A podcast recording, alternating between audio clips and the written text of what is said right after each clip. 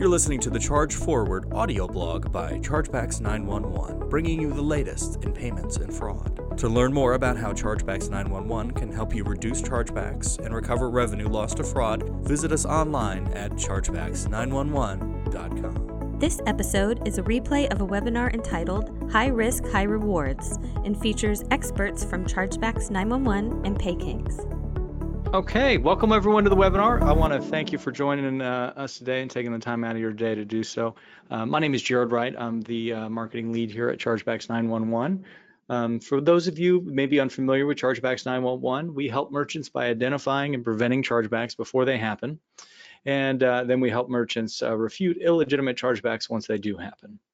Um, also uh, presenting today is Josh, Na I you told me how to pronounce it and I, I just forgot Josh.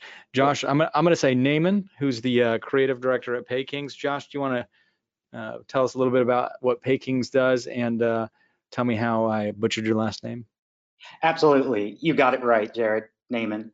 Um, Great. yeah. Thanks. Thanks for everybody for coming. Um, I'm with PayKings. I'm the creative director there. Um, we provide merchant accounts to all types of businesses, uh, but we have an extra focus in high risk categories. So we're constantly finding new and emerging processing solutions for these unique industries. And then we help businesses grow by getting them the processing that they need. Great. Um, well, I'm excited to have you here and I'm excited to kind of talk about this topic today because I think there's a lot of um, information and a lot of sort of tips that we have uh, for everyone today. But before I get started, I just want to go over how the webinar will be structured. The first part of the webinar will include a short presentation from myself and from Josh. Um, this portion of the webinar will be fairly visual, so it's important, if possible, you close other windows and give us your attention. The second portion of the webinar will be a Q&A where we answer many of the questions that were submitted. This portion will be less visual, so it's okay if you just kind of want to listen to that part. Uh, please also feel free to submit any questions that you have during the webinar. Um, we promise to answer any questions submitted, even if um, if we're not able to get to it during the webinar. We'll make sure that we uh, answer it uh, by email after the webinar. Um, because everyone always asks, this webinar will be available for replay starting tomorrow. Um, not all of the Q&A portion will necessarily be included in that recording, however, so we encourage you to stay with us today to get the maximum value out of this event. Um, lastly, this and other webinars will eventually be released in audio form on our podcast. So if you're an audio learner, I encourage you to search Charge Forward, all one word, with Chargebacks 911, however you listen to podcasts. Um, we have webinars and some, some other interviews and some other shows that uh, we publish in audio form. Okay. Without any further ado, uh, anyone that's attended another webinar that I've, I've hosted knows by now that I like to kick things off by asking a dumb question. Um, the theory behind this is that I think it's a privilege to get to work with different industry experts. And um, as kind of an exercise, I force myself to try and think of a real question that I have and uh, sort of force myself to ask it even if even if I think it's probably a dumb question. So do you mind, uh, Josh, if I ask you a dumb question? Not at all. Let's do it. Great. Um, so my question for, for, you is pretty simple. Um, you know, we, we use a term like uh, unique industries, I think, for this webinar, and of course, high risk a lot. Um, and I went to your website and you have a list of some of the different types of businesses that might be, you know, included in this category of high risk. Um, but honestly, when you look at it, it's a pretty diverse list. And I think it's something that, that you're planning to talk about a little bit today, but just sort of to set the scene, um, is, is there sort of a simple way or how, how do you draw a circle around um, whether it's business type or billing practice. You know, how, how do you, I, I guess in short, what makes a business high risk? How do you define a high risk business? That's a perfect question. And it's interesting because I have been, I thought, oh, it's pretty simple when I first started to work with PayKings and it became more and more complex and I learned that there's a lot more nuance there. So there could be a number of reasons why a merchant could be considered high risk. Uh, the first is that they're in an industry that's regulated to some degree. So there might be changing restrictions or uh, on the federal or state level on products they sell, like vaping products, nutraceuticals, um, or ingestibles that would be regulated by the FDA. And so they would, the merchant would need to follow stricter guidelines. Another reason would be brand association. So a merchant account provider wouldn't want to associate with particular categories that might cause them rep reputational risk. Um, for example, uh, firearms or adult dating. Um, another re uh, last reason would be uh, just how the, the payments are processed. So uh, it, it, could increase chargebacks, for instance. Uh, if you're selling jewelry or rare coins or old antiques, uh, those are high ticket items and they're perceived to be riskier by banks. Uh, but we'll definitely break this down more and look at that question more thoroughly later in the presentation. But good question. Great, great. Yeah, that's that's really interesting. Um, Okay, so I, you know, as Josh just really talked about, chargebacks are not the only risk that merchants face. It's not the only sort of variable when you think about uh, high risk business. Um, but for my portion, for probably reasons that are fairly obvious, I'm going to focus on chargeback risk. Um, and I'm going to start by talking about sort of the interconnectivity of chargebacks and other areas of your business. Um, I think it's safe to say that with high risk businesses, there's often a fairly large upside. But in order to realize that reward, the uh, risk reward um, sort of dichotomy, you really need to make sure that your business is optimized in a way that maybe traditional businesses may not need to be. Um, so it's important that you think about the sort of different, how different things are interconnected within your business. And um, you can think of the relationship like a balloon, where if you adjust pressure on one area of the balloon, it creates issues or it creates more pressure in another area of the balloon. And um, an easy way to illustrate the, this sort of interconnectivity is the relationship between disputes and refunds. Um, now it exists in it's you know there's all kinds of different ways that it's connected, but a real clear one is the disputes and refunds. Um, and if you think about it, if, if, a business is focused on reducing chargebacks, one of the things that they'll often do is they'll make it very easy for people to cancel or request refunds. Um, you know we've worked with retail businesses that won't even require the items be physically returned. They have a no questions asked refund policy, and that in large part is to uh, mitigate chargeback risk. Um, there's some other reputational risk and there's other reasons that that a business might make a decision to have that. But invariably what's going to happen is you're going to have uh, an increased number of customers that abuse the refund policy. So if, if you if you squeeze too far in a uh, chargeback reduction mode, then you have um, oftentimes you'll have other consequences of those efforts uh, deep within inside the business.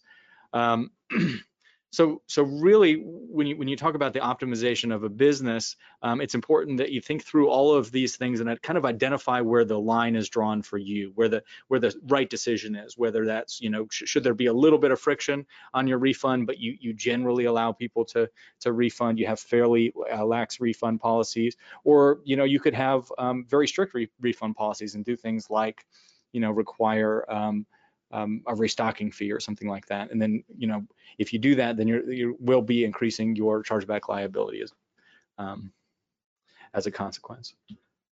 Um, so, so how do you really figure out how to optimize your business? Well, in marketing, something that we always talk about and something that I like to talk about when we're, we're discussing these problems is using A/B testing to identify, uh, you know, what what works the best for your business and, and what the sort of um, best place to be on all of these sort of issues are.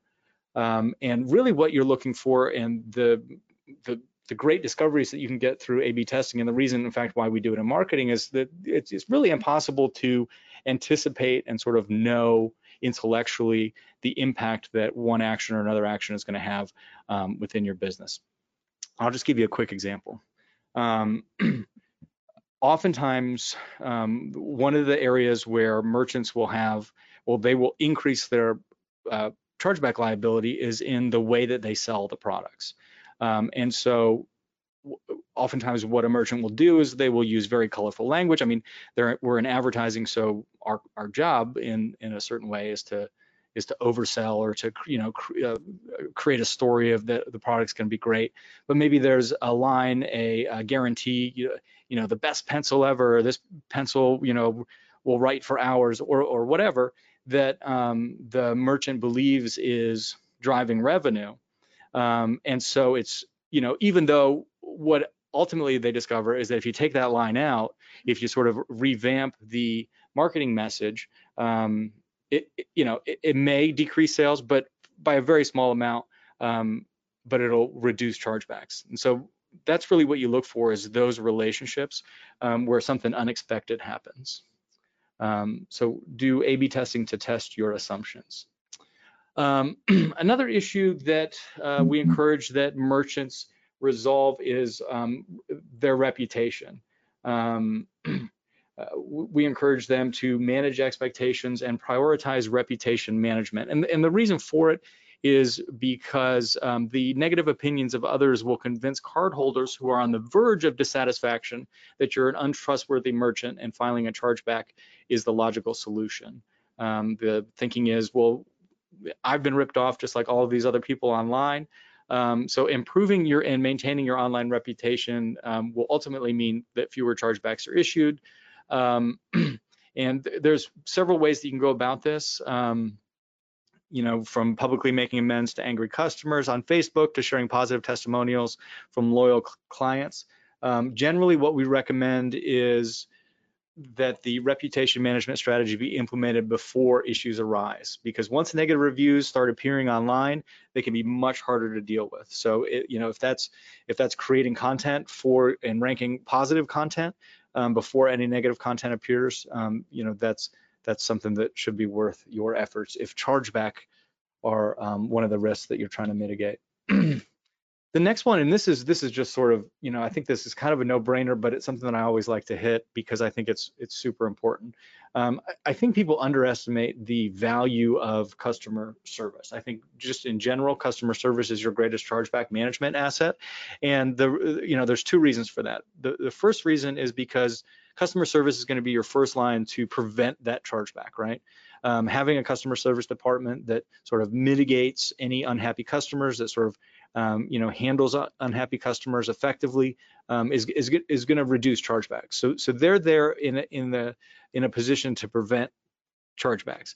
The second way and sort of the underappreciated way that they help is that if you have an actual live person or if you have um, you know an actual record of a communication with a customer that is unhappy um, and then that customer ultimately goes and files a chargeback that interaction and, and that record um, can be compelling evidence that's used to uh, refute that chargeback. Um, so having you know having a customer service department in many ways, I mean it's sort of sort of a twofer. You get the added benefit of being able to prevent chargebacks by you know you know having having a live person or having you know even if it's through a chat having having somebody that's available to make sure that that person is happy um, but then also because you've engaged with that customer through this additional channel um, you know provided that the evidence is on your side um, oftentimes that that conversation can be used as part of a uh, representment to uh, to have that chargeback overturned. Now that's not going to reduce, and I and I think I think Josh may talk about this a little bit, but that's not going to reduce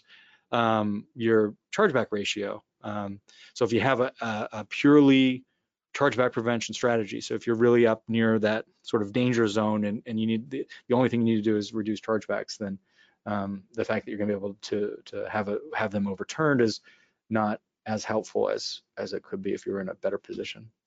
Um, and the last point that I want to make is from a chargeback reduction standpoint, one of the things that people are really surprised by, and we actually did a, a study, it was a couple years ago now, um, but we did a study where where we we onboarded some clients and we looked at what their sort of chargeback rate was, and they we didn't really do anything except uh, begin to effectively represent their chargebacks. So we we started fighting essentially, and um, over a a quarter, um, pretty much across the board, um, you know, across all of these bins, um, uh, the the chargeback rate, the number of chargebacks went down for all of these customers, and um, the reason for that is because the chargeback departments of issuing banks are not giant teams. They're relatively small teams.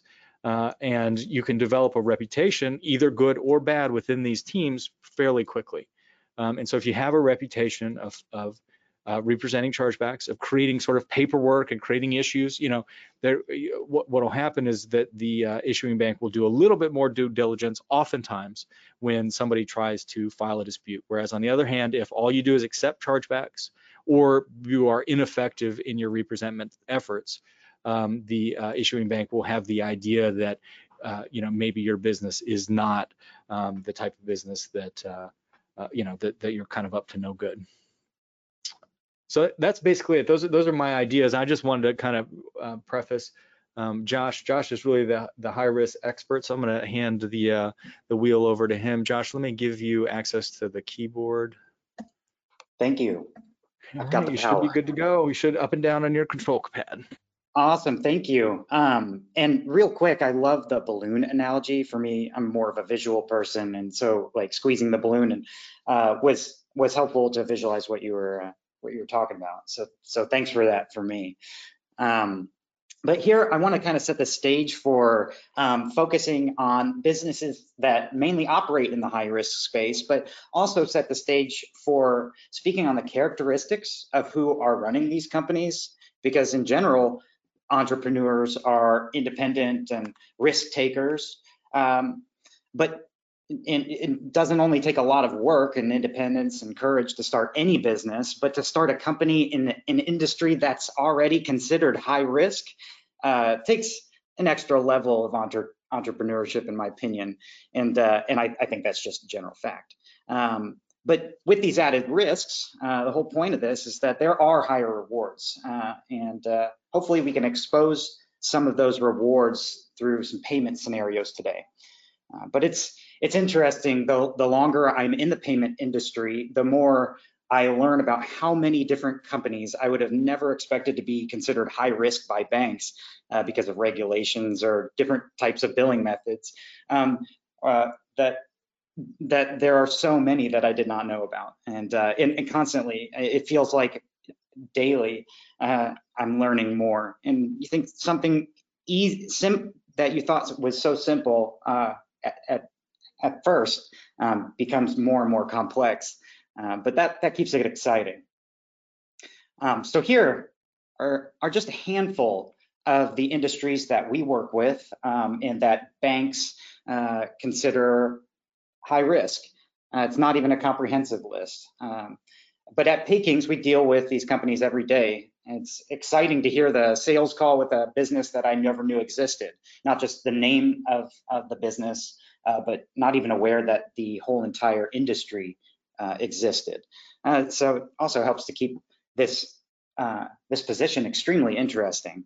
But I want to focus here on uh, on some scenarios throughout the rest of this presentation. Um, and I want to start with subscription boxes because it's something that stood out to me that I had never thought about in high detail like I'm going to discuss now.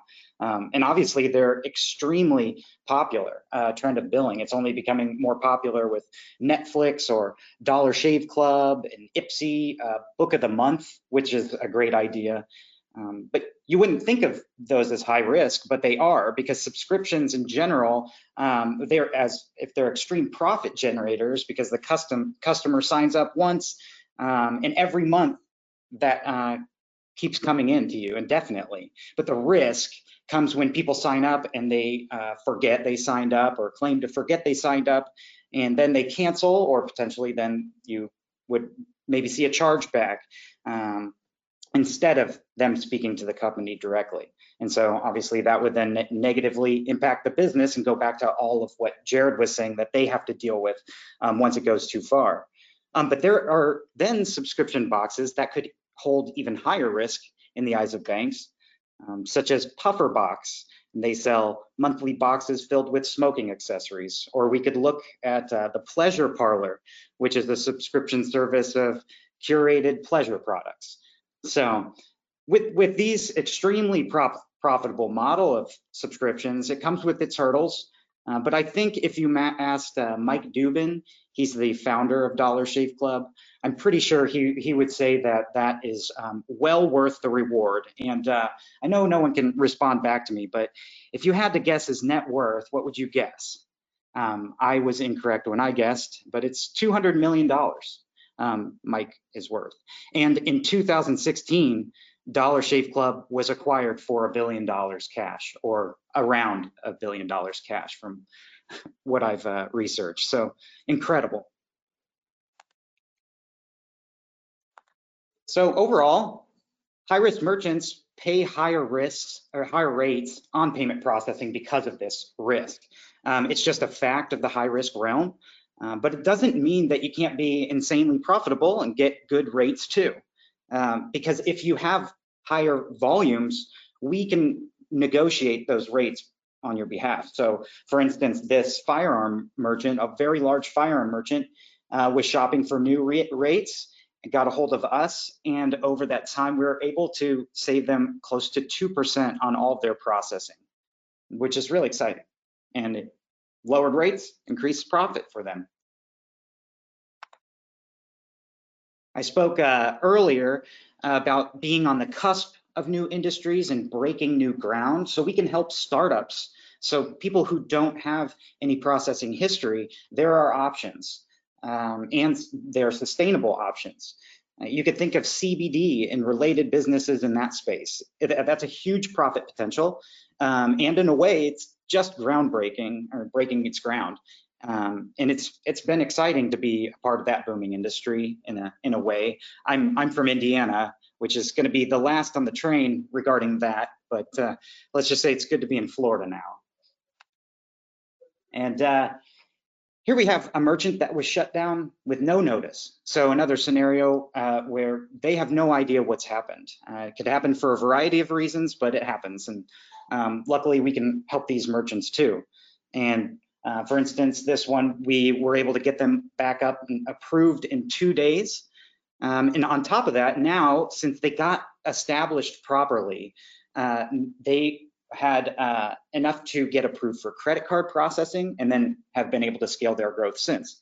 And if you wanted to take that further, over time, uh, establishing more volume, back to the other slide, we can continue to help that merchant by saving on rates, by negotiating that, those rates. Um, this is uh, my last slide. and It's gonna circle a little bit back to Jared's uh, realm, but we we had a merchant that was going to be shut down because of just the the amount of chargebacks that they had. Um, so luckily, we have great partners. One of them being Chargebacks 911, and we referred that merchant to them, uh, and Chargebacks 911 got them set up with the prevention tools, uh, which were able to get them back up and processing in, in a matter of days. Um, so that that literally, I mean, saved their business because if you don't correct that, you could it's a slippery slope, like Jared was alluding to. Um, so I'll, on the chargebacks topic, I'm going to throw it back to you, Jared. I appreciate everybody's time. All right, Josh. Yeah, th thanks. Thanks about uh, for that. Yeah, I, th I, think you know on this last slide because we talked about this case study a little bit, you know, and and I think this sort of illustrates my point because I because when you talk about A/B testing or when you talk about sort of how all these things sort of work together, I think it's very easy to to to look at everything as like like that that there's maybe one solution. So if you have um, a chargeback problem, if you're you're up uh, towards thresholds, and you know because you have a recurring business model, or maybe you're using a free trial mo model um, or some some other negative option model, um, where you have maybe a higher chargeback liability, um, you know, sort of changing the way that you sort of operate um, is is a viable option. But there are also um, tools that that a company like Chargebacks 911 can implement for you that that really do prevent chargebacks. And they, you know, we, you know, our bread and butter is done with the representment of chargebacks. So you know, having that chargeback overturned is great because it drives revenue. Um, puts puts money back into our customers' pockets. So that's always, you know, that's the most popular thing that we do. Um, but we also have a suite of tools that just prevent the chargeback before it even happens. Um, and, and that's not typically a revenue generating um, tool, even though we could sort of make the argument that it is. Um, but what it does is it allows you to, to avoid the chargeback so that um, you don't put your processing at risk and you make make sure everybody stays happy. And so that that's an option too. So that's that's one of those areas where you really need to look at because it's there's no right answer. It really depends on what your situation is. And that's something that you know Josh could probably talk to you about, or if, if you're a business and you're struggling with chargebacks and you want to see, you know, are there options outside of the things that maybe I've brainstormed? Um, that that would be something that somebody on uh, our team can talk to you about as well. Um, okay, so I'm going to get into these questions really quick just to make sure that we have a chance to go through them.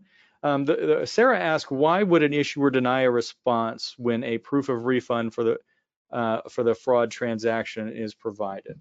Um, okay, so th this is there's a lot of unknowns here. So I I was um, you know trying to do a little bit of research and have a, a really clear answer here, but I th think the consensus with everybody I talked to is that there's just too many unknown variables.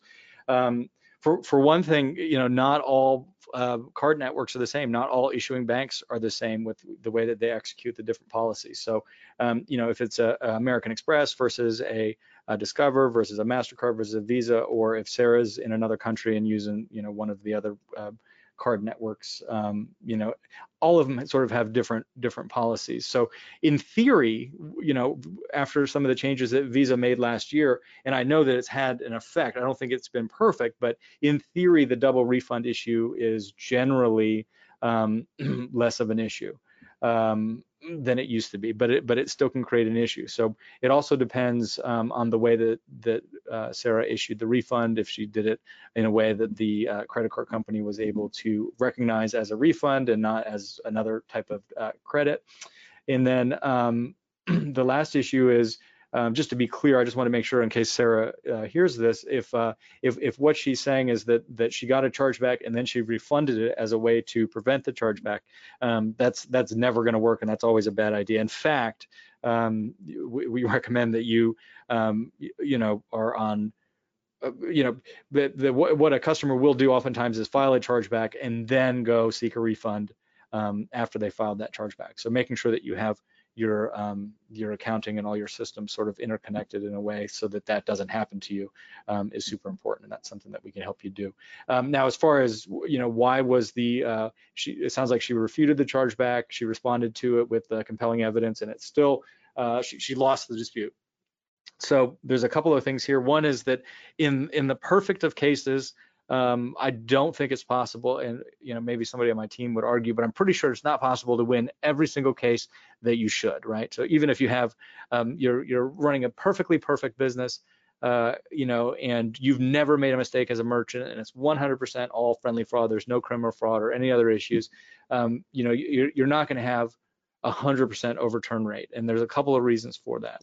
One of the reasons is because the you know I, I talked about earlier the size of the departments at these issuing banks that ultimately make the decision, um, you know, they're they're not giant teams, um, you know, and frankly, they're not, you know, they're super sophisticated. They're kind of, you know, the the mailroom type of type of um, type of department typically, and um, and so you know these teams are overworked and they're getting paper and they're sometimes they're coming in from fax, sometimes they're coming in digital, um, and as a result, you know, sometimes things get missed. Sometimes they don't you know, take five minutes to read your entire case and to really evaluate it on its merits.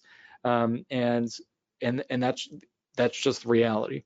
Uh, so there's there's not going to be a perfect situation where um, you might you're, you're going to win every case that, that you should, um, and, and, that's just an, an unfortunate reality. Um, the Zach wanted to know what adjustments should merchants make to work in high risk industries.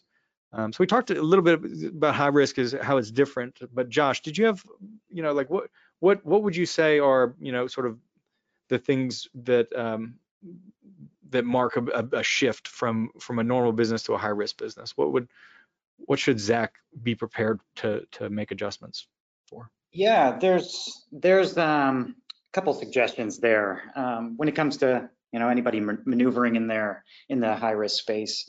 Uh, first would be to make sure that your payment processor has a custom solution for your business. A lot of merchants think that, oh, because I get instantly approved with Square or Stripe, that uh, my merchant account is set up and all good uh, no matter what. Um, and like we saw before uh, in these scenarios, you can you can just get shut down like that. So do your research ahead of time and find a high risk merchant account provider uh, to make sure that you can continue to operate your business in a sustainable way with people who know what they're doing in this space, um, the experts. Uh, my second suggestion is to make sure you're following all the compliances that would be issued by uh, banks or even researching policies and, and, doing really good due diligence.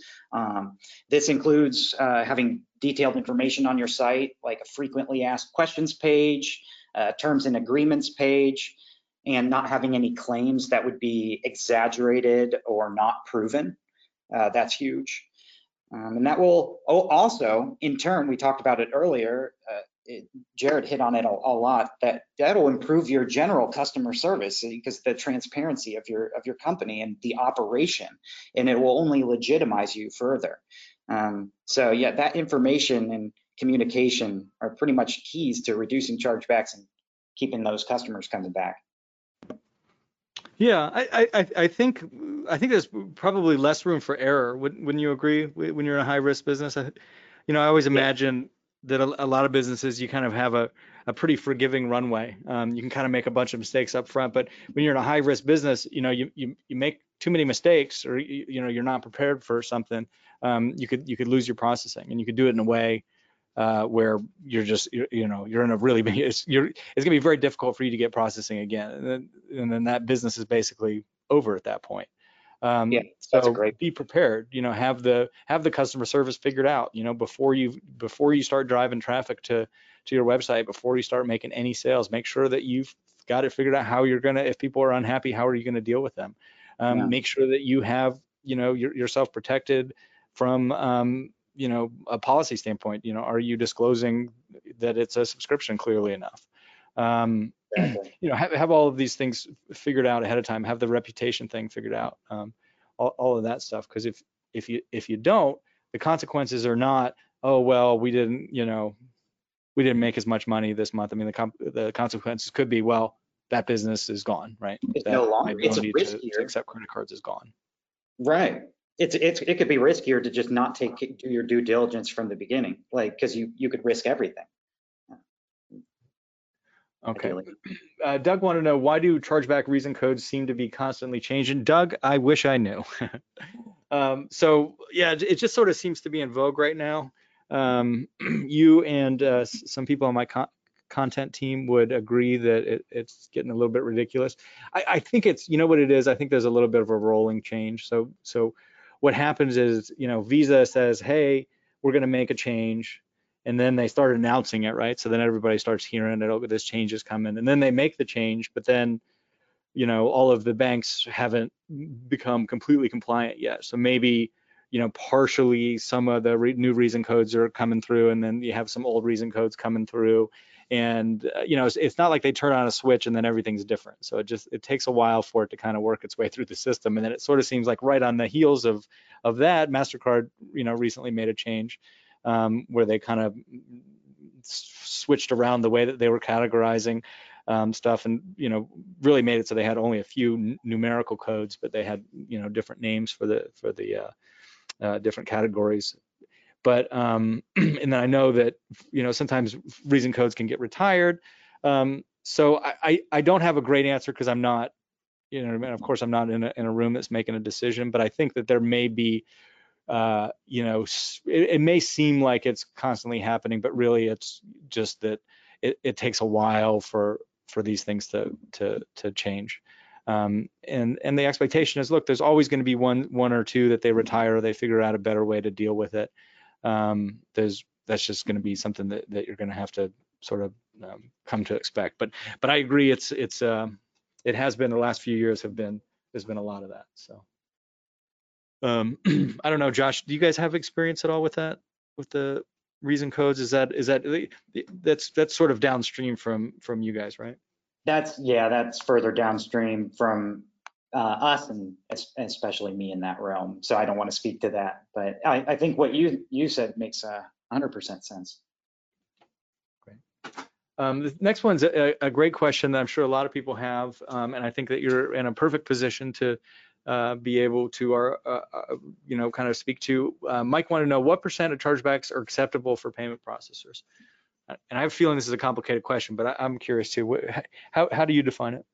Yeah, um, yeah, there's not one answer, uh, but you, because ideally payment processors wouldn't want to see any chargebacks, but because it costs them internal resources and and such. But uh, it, essentially they become the the judge in the dispute between the customer and the merchant. So they they happen, um, and they have and the banks have a threshold.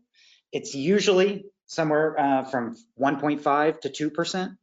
Um, recently, we had a merchant who had chargeback rates up to 15%, and the bank shut down their processing on the spot once that number, number surged that.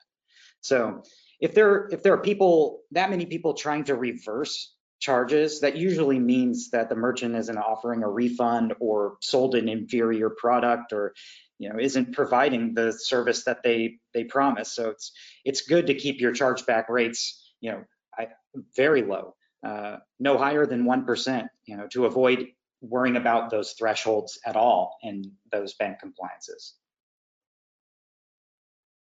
Yeah, and I, I think, and correct me if I'm wrong, Josh, but my under, my general sense of it is that it is sort of made a little bit complicated because um, the banks and the so the card schemes have guidance or they have thresholds or rules or regulations, and then each individual processor or bank, um, th- there can be additional layers of policy exactly. On top of that that are enforced sort of unevenly, or it's difficult to even understand, um, you know, depending on industry or whatever. So um, so it's so it's always it's always hard. I, th- I think the good answer is just talk to your processor up front if if you think it's concerned, right? Definitely.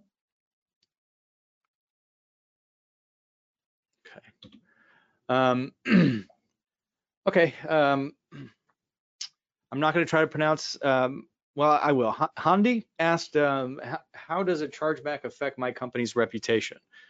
Um, so we talked about this a little bit up up at the top, and the the first the first way that it impacts your reputation, the chargeback in and of itself doesn't really affect it this way, but just un, unhappy customer. Um, you know, once you hit sort of a tipping point with unhappy customers, then you'll have you'll have problems because people will search the name of your business and they'll see that other customers are unhappy. A lot of times, what, what we see when we uh, work with a business that has a chargeback issue is that they have you know, not only do they have customers that are complaining about their uh, um, the product or complaining about the service that they got, but they're openly sort of advocating for using the chargeback mechanism in order to get the resolution. So they're they're writing complaints, and inside the complaint that the next customer sees, they say, "All I did was call my bank, and my bank fixed the problem." Um, so so you know that's a that's a really huge problem. You know, once you've gotten to that point, um, so it's important, like I said at the beginning, to just you know try to try to avoid that.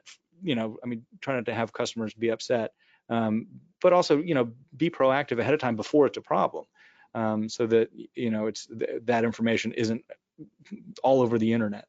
Um, and then the second way that it happens is, um, you know, when I was talking about the size of the chargeback management teams at, at acquiring banks, um, they are small teams. So if you're doing enough business, they're going to know, they're going to recognize your representment cases. They're going to know, um, you know, also, hey, we've had multiple customers contact that have requested a, um, a chargeback from this company. So you're going to have a negative reputation um, you know, at that acquirer.